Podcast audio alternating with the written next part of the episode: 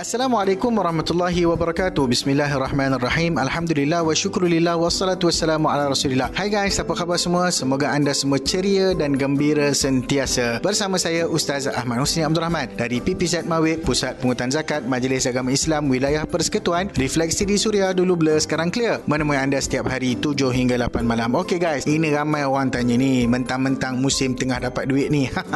Nak tanya Ustaz tentang hukum zakat KWSP air sinar dan juga juga I Lestari. Ha, nampak semua senyum berseri-seri tu. Okey, jangan ke mana-mana. Tunggu, kita akan bincangkan refleksi di Suria. Dulu blur, sekarang clear.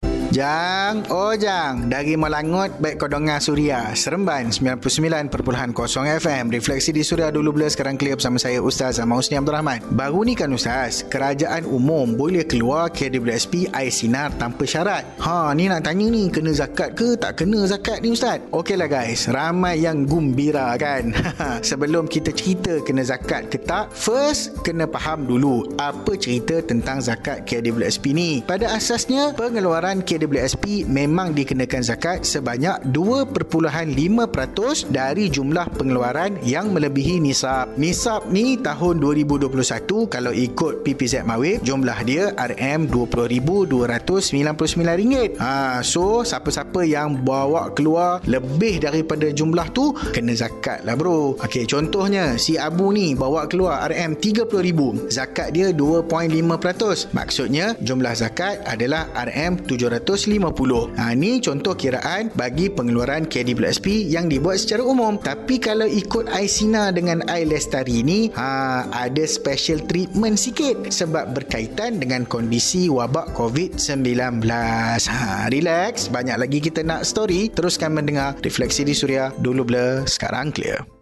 Dengarkan Suria di mana sahaja layari www.suria.my untuk mendengar secara online. Kembali di Refleksi di Suria. Dulu blur, sekarang clear bersama Ustaz Ahmad Husni Abdul Rahman. Okey Ustaz, macam mana kategori zakat air sinar dan air lestari ni Ustaz? Okeylah guys, berkaitan pengeluaran air sinar dengan air lestari dari kumpulan wang simpanan pekerja. Memang ramai yang nak tahu sama ada kena zakat ataupun tak kena zakat. So guys, ada tiga keadaan keadaan yang perlu diberi perhatian. Nombor satu, bagi mereka yang benar-benar terkesan dengan pandemik COVID-19. Contohnya orang tu memang hilang kerja, tak ada sumber pendapatan, dah sebelum ni boleh meniaga, tak boleh meniaga. Ataupun mereka yang ada komitmen-komitmen yang tinggi seperti hutang piutang, nak kena bayar tunggakan, sewa dan seumpamanya tunggakan gaji pekerja yang sebelum ni tak dapat dibayar dan seumpamanya. Semua itu kalau dia orang buat pengeluaran air ataupun air lestari, aa, kondisi kondisi-kondisi macam ni tidak dikenakan zakat. Ha, ini kondisi yang pertama. Kondisi yang kedua, bagi mereka yang secara relatifnya tak terkesan namun diorang tetap buat pengeluaran air sina ataupun air lestari yang jumlahnya waktu buat pengeluaran tu lebih nisab. Maka zakat dikenakan ke atasnya 2.5% dan boleh dibuat secara terus tanpa perlu menunggu hujung haul. Nombor tiga, bagi mereka yang tak terkesan juga tetapi membuat pengeluaran air sina ataupun air lestari yang jumlahnya kurang dari nisab. Ha, kalau jumlah kurang daripada nisab ni, kita cadangkan agar mereka melihat kepada harta lain yang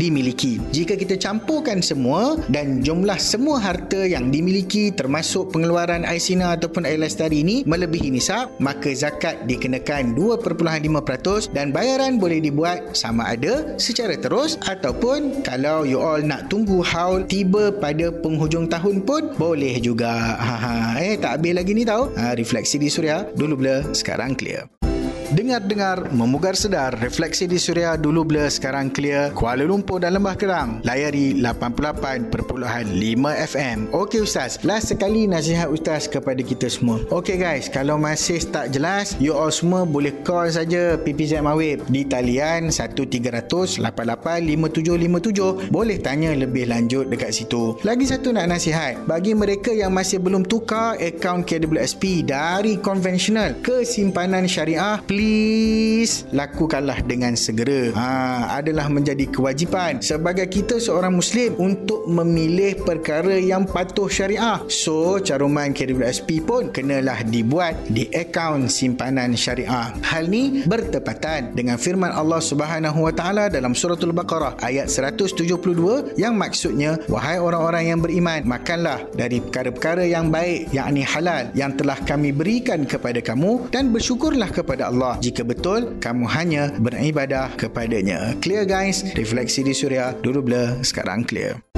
Kembali menghiburkan Refleksi di Suria Dulu Blur Sekarang Clear Bersama saya Ustaz Zaman Usni Abdul Rahman. Syukur Alhamdulillah Dah sampai pun ending program kita pada hari ini. Moga-moga kita semua ada manfaat. Dan ingat Harta kita adalah sepenuhnya milik Allah. Allah bagi pinjam je dekat kita Untuk kita memanipulasi harta tersebut Mengikut kehendak Allah Subhanahu Wa Taala. Jika anda terlepas siaran pada hari ini Anda boleh layan Suria menerusi podcast. Mudah sahaja Muat turun aplikasi Suria FM Kalau ada yang nak bayar zakat boleh buat secara online. Layari www.zakat.com.my kalau ada soalan ataupun apa-apa yang ingin dibincangkan nak buat cadangan dan seumpamanya boleh whatsapp Suria di 0125551053 atau DM Instagram saya at Ustaz Husni. Jangan lupa hashtag DBSC temui anda setiap hari 7 hingga 8 malam mendapat sinar lagi lestari. Aturan syariat tetap dipatuhi. Assalamualaikum warahmatullahi wabarakatuh